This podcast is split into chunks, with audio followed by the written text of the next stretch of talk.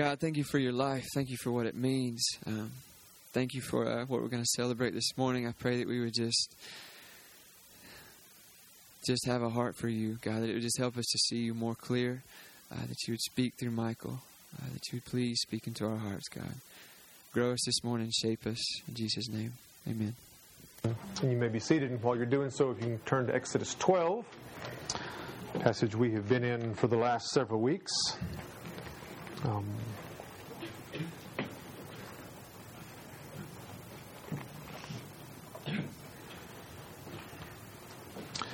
when I was in high school and junior high in the 80s, uh, most, I don't know if it was a Friday night or a Saturday night, but most Friday or Saturday nights at friends' house, we would watch professional wrestling. And uh, in professional wrestling, if you're not familiar with that genre of entertainment, um, uh, there are good guys and bad guys in professional wrestling. Um, and I knew people who always rooted for the bad guys, and I knew people who always rooted for the good guys. But there was a, most of the time, a pretty clear demarcation of who were the good guys and who were the bad guys. But like any good soap opera, at times a bad guy would become a good guy and vice versa. And so you had to kind of watch ongoing, like a soap opera, to keep track of, of who you were supposed to be rooting for in professional wrestling. Uh, that mindset really is not just um, limited to wrestling, it sort of pervades our culture. Uh, and in the 80s, there were lots of good guys and lots of bad guys. Uh, the United States was the good guy, the Russians were the bad guys. Uh, for me personally, the Longhorns were the good guys, the Sooners were the bad guys. Um, Bo and Luke were the good guys, Boss Hogg was the bad guy. Um, and all of that took place in the 80s. Some of you don't know who Bo and Luke are. Um, some of you older people know who they are. If you're young, you know who that is, ask your parents, they'll tell you. They might even show you something on the internet that would um, thrill your soul if you watched it. I suppose. Uh, but that carries over to today. We still play that game today. There are good guys and there are bad guys. And most of the time, I like to think of myself, and maybe you do too, as one of the good guys. I like to think of myself, and probably you do too, as one of the good guys in life. And then you may decide who the bad guys are. For each of us, that probably looks differently. Um, again, as we said, we're in the middle of walking through similarities between Exodus, uh, the Passover, and the Lord's Supper, and here is where we have been. Uh, several weeks ago, we talked about that both talk about new beginnings, both emphasize the family. They require preparation specifically for us. We talked about that, that preparation Jesus asks us to do is prayer. Uh, last week, uh, we talked about that both centered around sacrifice this morning, we're going to talk about that both of those are a call to remember. A call to remember. And in Exodus chapter 12, uh, verse 14, he writes, Now this day will be a memorial to you, and you shall celebrate it as a feast to the Lord. A memorial, something that you're supposed to remember and what are they supposed to remember? Well, what God has done. And he lists several things that he's going to do. Um, in 12 12, it says that he would judge the gods of Egypt. In 1229, it says that he struck the Egyptians. They're supposed to remember these things. In 13:8, there's this idea that there was personal deliverance from slavery. God did this for me, the text says. That each individual person, as they're sitting around that meal as a family, they should be thinking, God did this for me. He brought me out of slavery. Yes, it was a national event, but again, as we've talked about, it was a very personal aspect of what was going on. And in 1315, it says that God judged Pharaoh's stubbornness. And even here we see, see, there are good guys and there are bad guys. Right? Israel's the good guy, and Egypt are the bad guys. Except that doesn't really wash. Because God told them, you need to take the blood from that lamb that you sacrifice, and you need to basically paint your doorway with that. And if you do that, then the judgment that's coming will pass over you. Implication being, if you don't do that, the judgment that's coming is not going to pass over you. Well, why not? Aren't weren't the Israelites the good guys?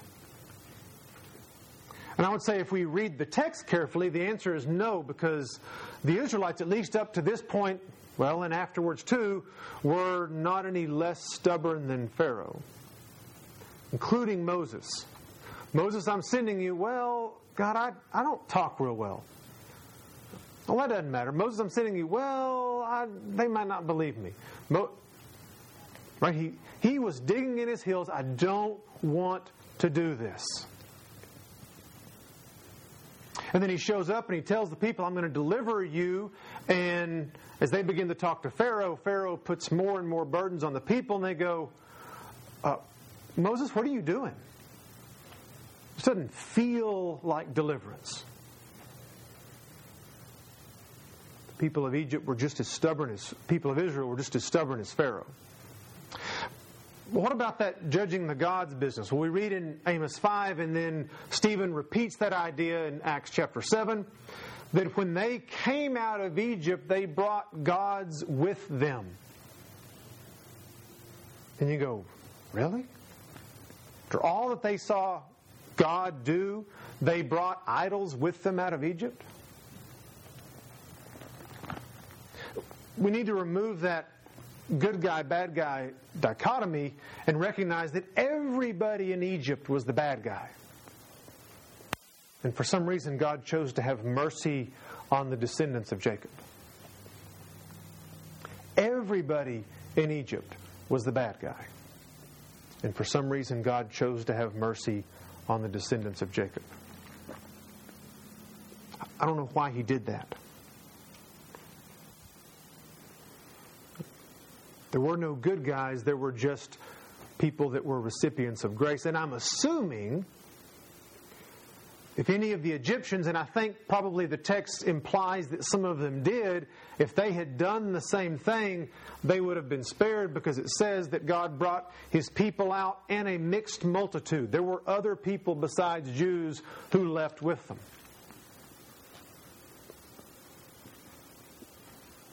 There's a good chance that that some of those Israelites may have told their neighbor, hey, here's how you avoid this.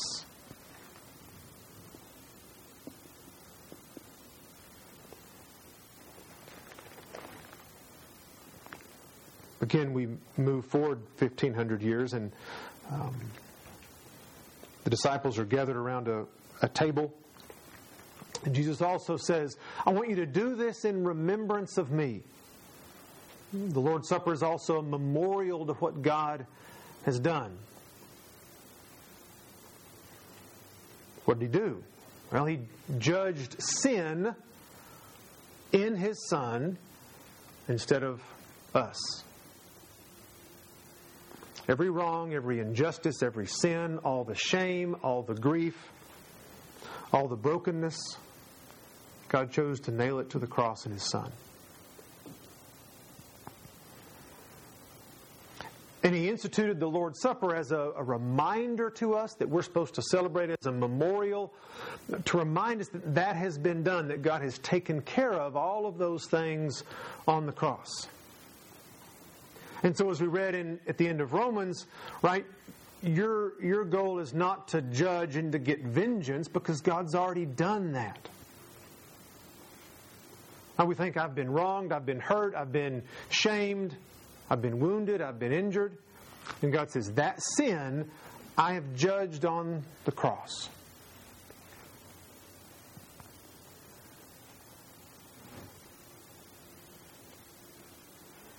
And I still want to say, okay, around that table that night, there were the good guys and there were the bad guys. Judas, in particular, was the bad guy. And the other disciples were the good guys. But that doesn't wash either. Because shortly after that meal, what did they all do? Well, they split. None hung around to, to see how things would turn out. None of them said, Hey, I'm on your side. They all fled. Well, Peter didn't really flee. He sort of slunk behind in the shadows, right? But i am just going to hang out in the courtyard and see what happens to Jesus. But then, I guess the fire got too hot and the questions got too personal, and he denied his friend and his Savior. See, there were no good guys around that table. There were a bunch of bad guys, and then there were recipients of grace.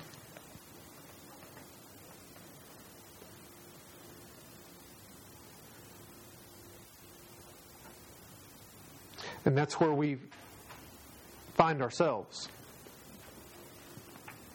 this morning. We're not any different than those people that were in Egypt. We're not any different than those people sitting around the table. Right? We like to say there are good guys and bad guys, but in God's perspective, where holiness is the standard, there are bad guys and there are recipients of God's grace. And so when we ask ourselves, okay, so what, what do I do with that?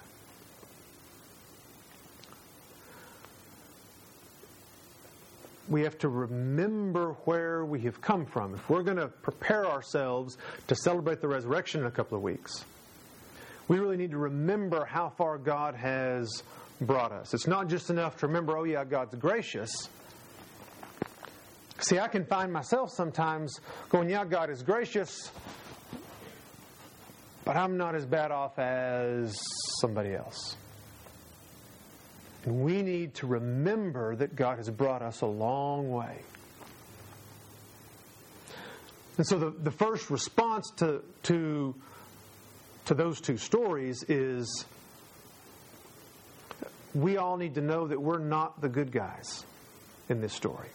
There is only one good guy in the story, and his name is Jesus. We're not the good guys in the story. Look at Ephesians 2 for a moment where Paul lays this out very clearly of our state. And he asks his readers to do the same thing that Moses asked the people of Israel and Jesus asked his disciples to do to remember. Passover is to be a, rem- a, memorial. You're supposed to remember what God has done. The Lord's Supper is a memorial. Remember what God has done. And Paul says, I want you to remember something. We often say, well, you shouldn't live in the past. And Paul says sometimes it's important to live in the past because we forget how far we've been brought. He begins in verse 1 You were dead in your trespasses and sins. You were dead. Dead people don't do anything, they don't have the ability to give themselves life. We don't believe in spontaneous generation. Says, You walked according to the course of the world and according to the prince of the power of the air. In other words, all the decisions that you made prior to knowing who Christ was were done because the evil one was having you do those things, even things that may have appeared good. Your motivation, your goals, your purposes, your life was lived according to His purposes and not God's. We lived in the lusts of our flesh. It was all about me. Even if I do something for someone else, ultimately it was so that I would be noticed or that I would feel good. It was for my flesh. It was nothing eternal. It was for me. I'm building my own kingdom. And the result of that, at the end of verse 3, we were by nature children of wrath.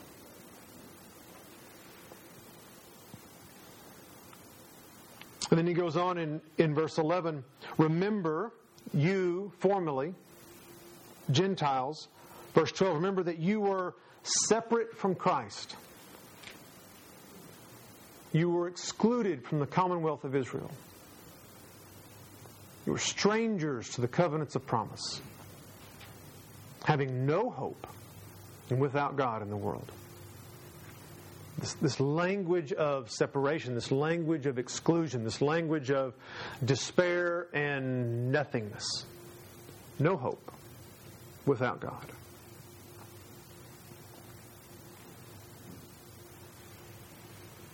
And then, like in verse 4 and verse 13, there's this, this conjunction that, that does give us hope. But, now in Christ Jesus, you who formerly were far off have been brought near by the blood of Christ. See, we, Paul paints a picture. We were the bad guys, but we've been recipients of grace. He's given us a way to, to paint our door with blood that we would be passed over. He did it on a cross.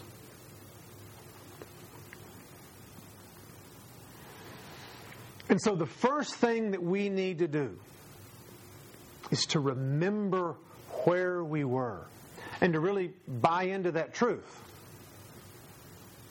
Right? And not think, well, I was a pretty decent guy. You know, I was an okay girl. I wasn't that bad. I wasn't as bad as her. We need to remove that language of comparison. If we're going to compare with anybody, it's God, were you holy? No. Remember that we were as far away from God as we could get. And then, the second thing we've got to do is don't despair. Because God has done something.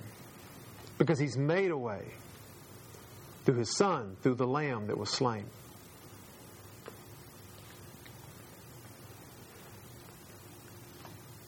We remember, as Paul says in chapter 2, verse 4 But God, being rich in mercy because of his great love with which he loved us. And in verse 8, By grace you have been saved through faith. And that not of yourselves, it is the gift of God. We don't despair because he's given us life. As, as we sang, we have life because he's risen. You have life. You were dead. You have life because of what Christ did on the cross and that the Father raised him from the dead. And when we identify that, identify with that by faith, believing that his death and the resurrection forgave our sins, then we also have life and we have the hope in the resurrection.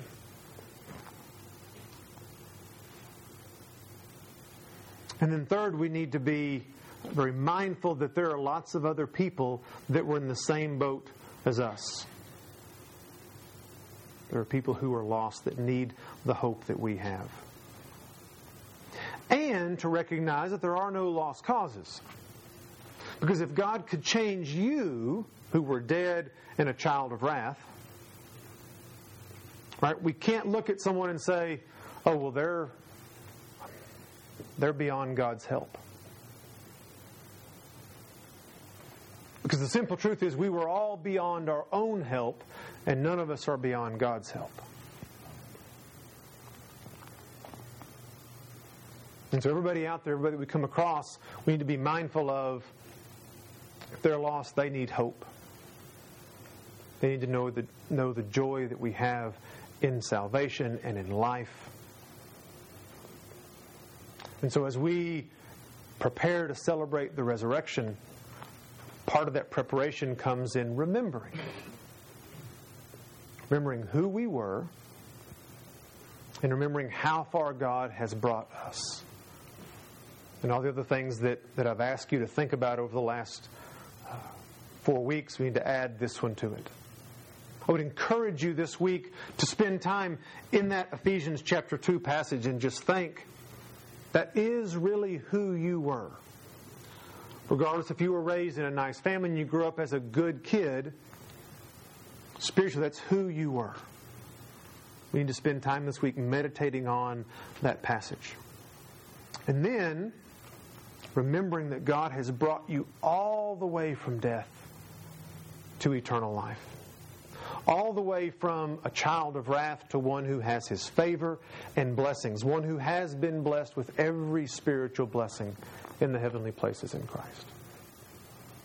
And let that sit in our souls this week. So that in a couple weeks, when we prepare to celebrate the resurrection, uh, we do so with um, not necessarily renewed emotion, but a renewed fervor of joy and thankfulness and gratefulness for what He has done for us. That He might be glorified in our praises and in our life. Let's pray together. Father, we do thank you that you have brought us from death to life, from wrath to joy, from sorrow to hope, from purposelessness to purposefulness, from having no hope to having a great hope. And that you did all of that through your Son on the cross.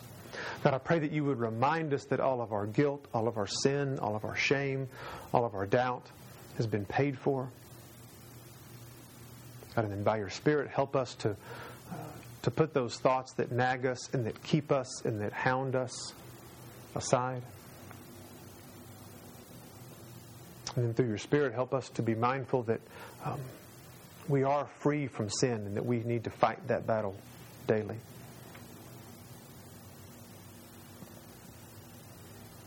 The power that raised Christ from the dead, God, help us to know that that dwells in us and that we can fight sin for your glory and for the good of your church. And we ask these things in the name of our Savior, Jesus the Christ. Amen. And I hope that you have a marvelous week uh, rejoicing in his goodness.